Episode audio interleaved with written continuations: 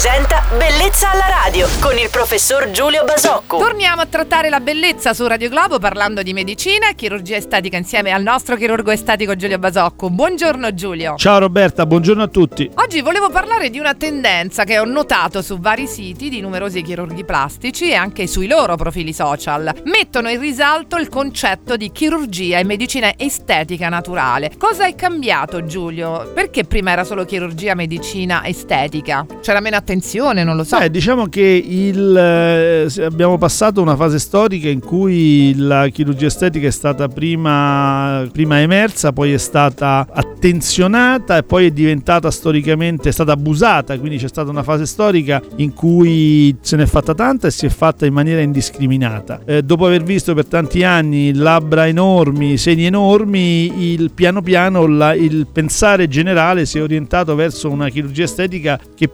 preservi, che, che migliori senza eccedere, che sia quindi un po' green se vogliamo raccontarla in, in, al passo con i tempi. Quindi è vero, è vero che la chirurgia estetica va verso la naturalezza. E secondo te la preoccupazione maggiore oggi di un chirurgo estetico qual è? Ma dovrebbe essere questa, dovrebbe essere quella di dare un risultato prima naturale che perfetto, quindi credo che dovrebbe essere questa. Ringrazio il nostro chirurgo estetico Giulio Basocco per aver soddisfatto queste mie curiosità di oggi. Ne ho altre, eh, ma le riservo per domenica, Giulio. Buon weekend! Vi aspetto, ciao Roberta, buona giornata. Bellezza alla radio.